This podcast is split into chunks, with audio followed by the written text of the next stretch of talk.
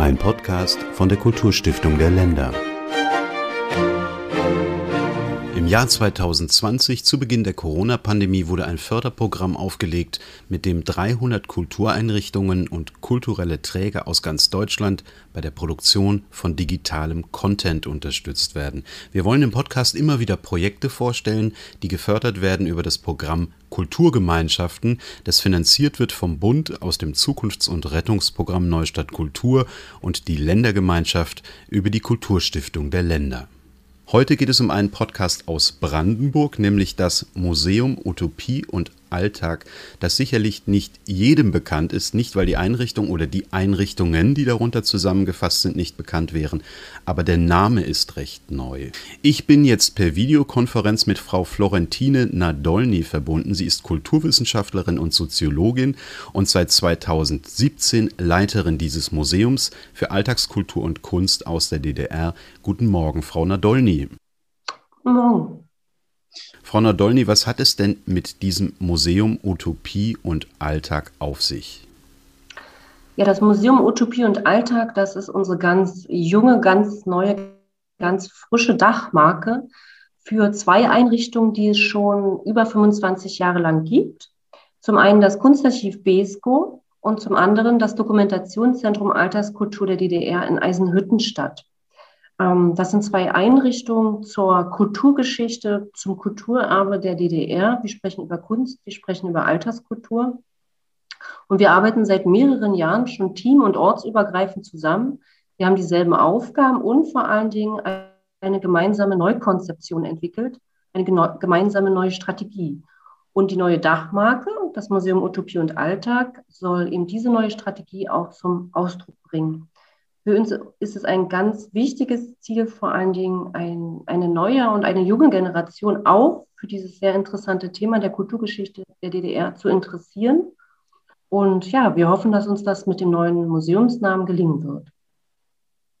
Jetzt gibt es das Dokumentationszentrum in Eisenhüttenstadt mit hundertsiebzigtausend Objekten der Alltagskultur der D D R und das Kunstarchiv direkt neben der Burg Beeskow, wo man also achtzehntausendfünfhundert Werke der bildenden und angewandten Kunst der D D R gelagert hat. Man kann dort mittlerweile auch durchgehen, wie ich gehört habe, was noch gar nicht so lange möglich ist.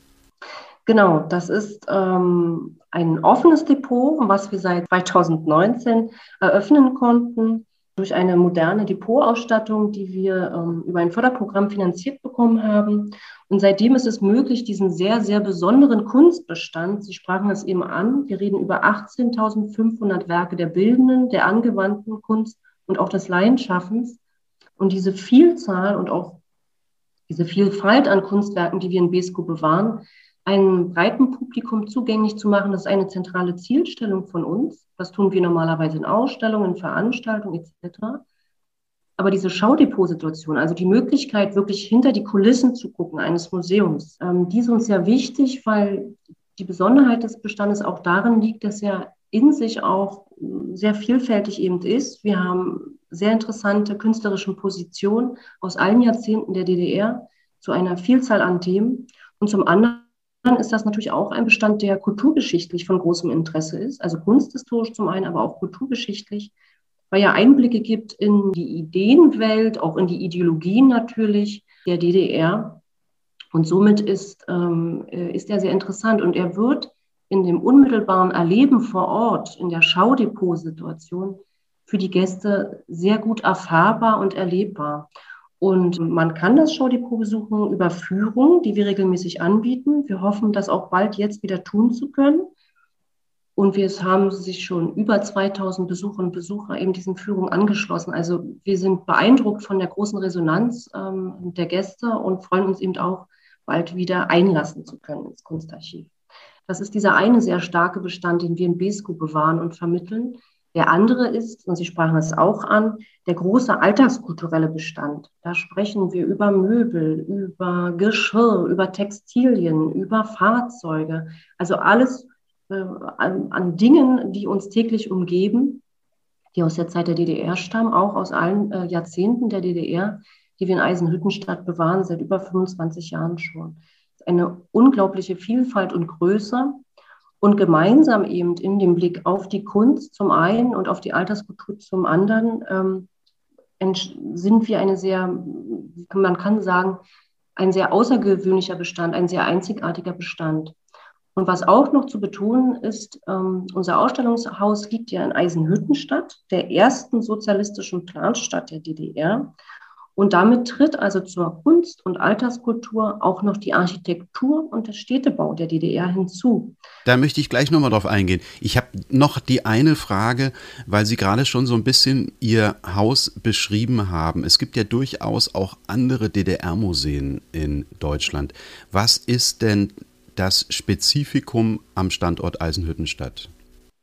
Ja, tatsächlich kann man sagen, dass beide Einrichtungen sehr, sehr früh begründet worden sind. Also wir sprechen über die frühen neunzehnhundertneunziger Jahre und somit sind beide Einrichtungen tatsächlich auch ein Ergebnis des Transformationsprozesses. Also wenn wir über Transformation sprechen nach neunzehnhundertneunzig, dann äh, spielt das Kunstarchiv und das Dokumentationszentrum dort eine wesentliche Rolle. Man begann damals schon an zwei Standorten zu sammeln oder eben Bestände zusammenzutragen, ähm, die es in den frühen neunzehnhundertneunziger Jahren nicht einfach hatten, weil sie ähm, keine Besitzer mehr hatten oder ausgetauscht wurden.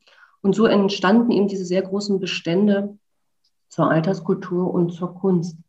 Und was uns tatsächlich unterscheidet von vielen anderen Einrichtungen ist es, ähm, dass wir eben die Kunst und die Alltagskultur, die materielle Kultur und die visuelle Kultur zusammen betrachten können. Ähm, das ähm, ist etwas ganz Besonderes, eben mit diesen beiden Bereichen arbeiten zu können, sie zusammenzuführen und Ausstellungen sowohl mit alterskulturellen Objekten wie Plakaten, Zeitschriften ähm, auszustatten, als auch eben mit Kunstwerken. Diese Kombination macht uns einzigartig. Darüber hinaus ist es uns wichtig, ähm, ich sprach es an, wir haben eine gemeinsame Strategie entwickelt, eine neue Dachmarke aufgesetzt, dass wir diese sehr besonderen Bestände aus vierzig Jahren D D R auch immer wieder neu betrachten, immer wieder neue Perspektiven auf sie gewinnen können. Und das kann nur gelingen, wenn wir in, mit einer, in einer Vielzahl von Kooperationen mit anderen Kuratorinnen, mit Künstlerinnen und Künstlern, mit Studierenden ähm, zusammenarbeiten, sie einladen, mit diesen Beständen zu arbeiten, mit der Kunst, mit der Alltagskultur, gemeinsam mit uns Ausstellungen, Veranstaltungen, andere Projekte zu machen. Das ist ganz wichtig für uns, um eben auch immer wieder einen neuen Blick auf diese ähm, Kulturgeschichte der D D R zu gewinnen.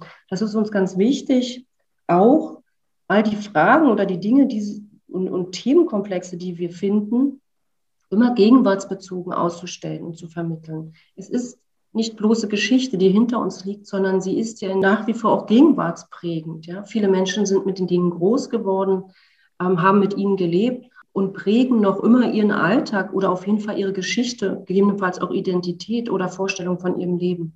Und somit sind sie auch Teil unserer Gegenwart. Und auch ganz interessant, wenn wir über Geschichte sprechen, über Gegenwart sprechen, ist darin auch immer der Blick nach vorne in die Zukunft enthalten. Das, was bei uns in dem Begriff der Utopie auch aufscheint. Also uns ist es wichtig, diese, diese Themenkomplexe gegenwartsbezogen und auch zukunftsorientiert äh, zu vermitteln.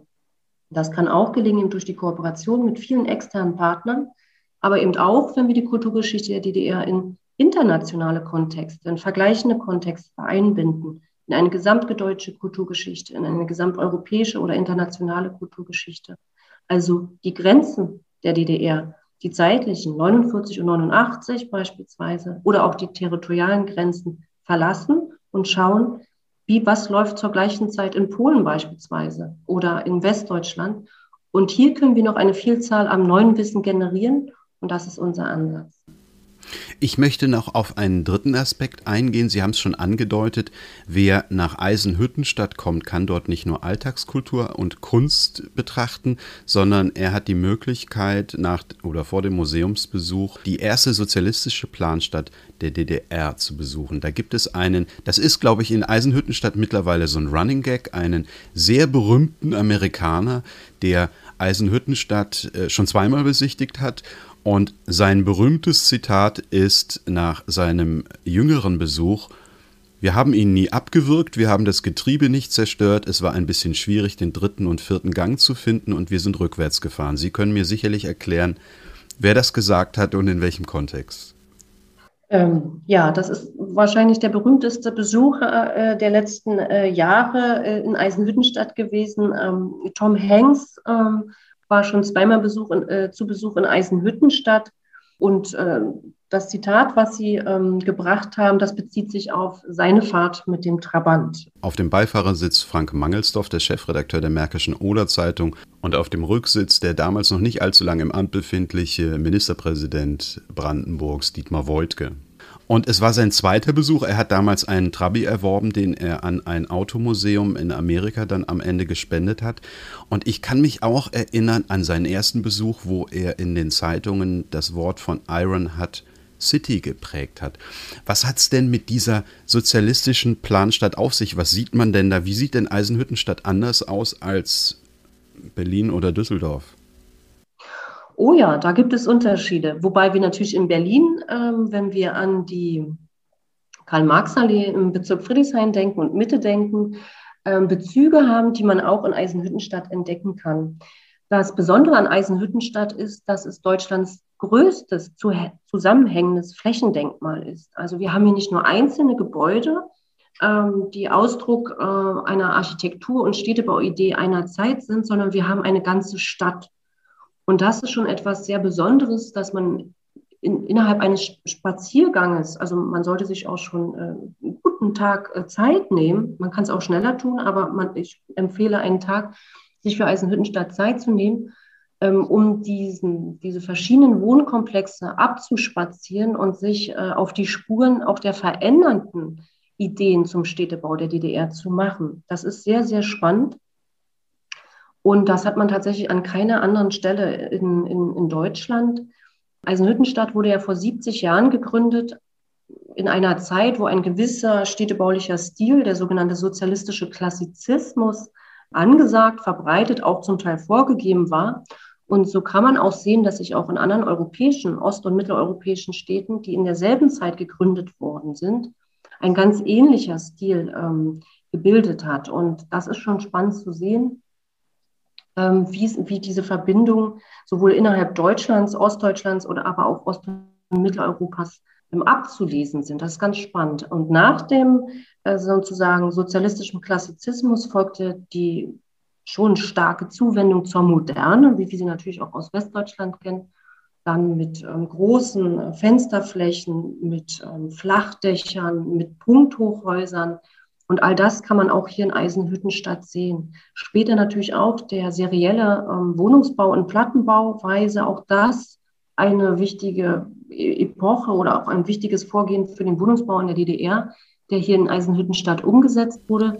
Alltagskultur der D D R, Kunst der D D R und Architektur der D D R, das ist sozusagen, dafür steht Ihre Einrichtung in Eisenhüttenstadt. Und weil Sie sich erfolgreich beworben haben für das Förderprogramm Kulturgemeinschaften, wird man einiges davon künftig im Internet sehen auf der Webseite utopie und alltag punkt de.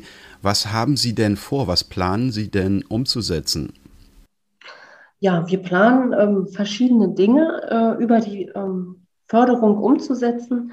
Ähm, zum einen natürlich ähm, anzuknüpfen an die Erfahrung, die wir im letzten Jahr schon gewinnen konnten, aber diese noch viel stärker zu professionalisieren. Das bezieht sich beispielsweise auf digitale Ausstellungsrundgänge. Kein digitaler Ausstellungsrundgang kann einen echten Ausstellungsbesuch ersetzen. Ja, also das ist uns, glaube ich, allen klar geworden im, im letzten Jahr. Aber er bietet natürlich auch große Chancen, über die lokale Reichweite hinaus einem breiten Publikum Einblick in die Ausstellung zu geben und diese noch professioneller zu machen, auch professionell begleiten zu lassen, sie mit viel mehr Material, Content zu hinterlegen, seien es Interviews mit Künstlerinnen und Künstlern, mit den Kuratoren, mit Besucherinnen und Besuchern, die ihre eigenen Ideen zur Ausstellung einbringen. Das ist unser Ziel, also ein Ziel ähm, im Förderprogramm. Darüber hinaus, und das wird für uns sehr wichtig, ist natürlich das Thema Podcast ein großes, für uns alle ja im letzten Jahr geworden. Und auch hier wollen wir mit ähm, professioneller Hilfe ähm, einen sehr starken und professionellen und komplexen Podcast aufsetzen, der sich, angegliedert an eine Sonderausstellung, die wir jetzt am vierten Juli eröffnen werden, die sich eben mit Eisenhüttenstadt beschäftigt, anknüpfen. Also das wird eine mehrteilige Podcast-Serie werden, die sich zum einen mit dieser besonderen Geschichte, über die wir gerade auch sprachen, Eisenhüttenstadt beschäftigt, über die starken Herausforderungen, die nach neunzehnhundertneunzig eintraten und, und das ist uns auch ganz wichtig, über mögliche Zukunftsvisionen von Eisenhüttenstadt. Und hier wollen wir uns gemeinsam mit Profis ähm, äh, an einem, einem großen und echten und einem richtig guten Podcast wagen. Können Sie mir schon sagen, ab wann man auf Ihrer Webseite möglicherweise den ersten Podcast finden wird? Ja, wir gehen davon aus, dass wir im Herbst auf jeden Fall mit dem ersten Teil schon rausgehen können. Das ist uns ganz wichtig. Vielleicht wird es auch schon Ende Sommer. Dann empfehle ich allen Hörern, vielleicht im August mal nachzugucken auf der Webseite Utopie und Alltag, in einem Wort geschrieben, direkt alles aneinander punkt de nachzuschauen. Dort wird es dann möglicherweise den ersten Podcast aus Eisenhüttenstadt geben. Alle Hinweise dazu und auch zu weiteren Kulturgemeinschaftenprojekten finden Sie künftig auf der Webseite der Kulturstiftung der Länder. Und die Kulturstiftung der Länder finden Sie übrigens auch auf Facebook, Instagram, Twitter und YouTube und unsere Podcasts auf iTunes und Spotify. Mein Name ist Hans-Georg Möck. Frau Nadolny, Ihnen vielen Dank für das Gespräch. Ihnen auch. Vielen Dank.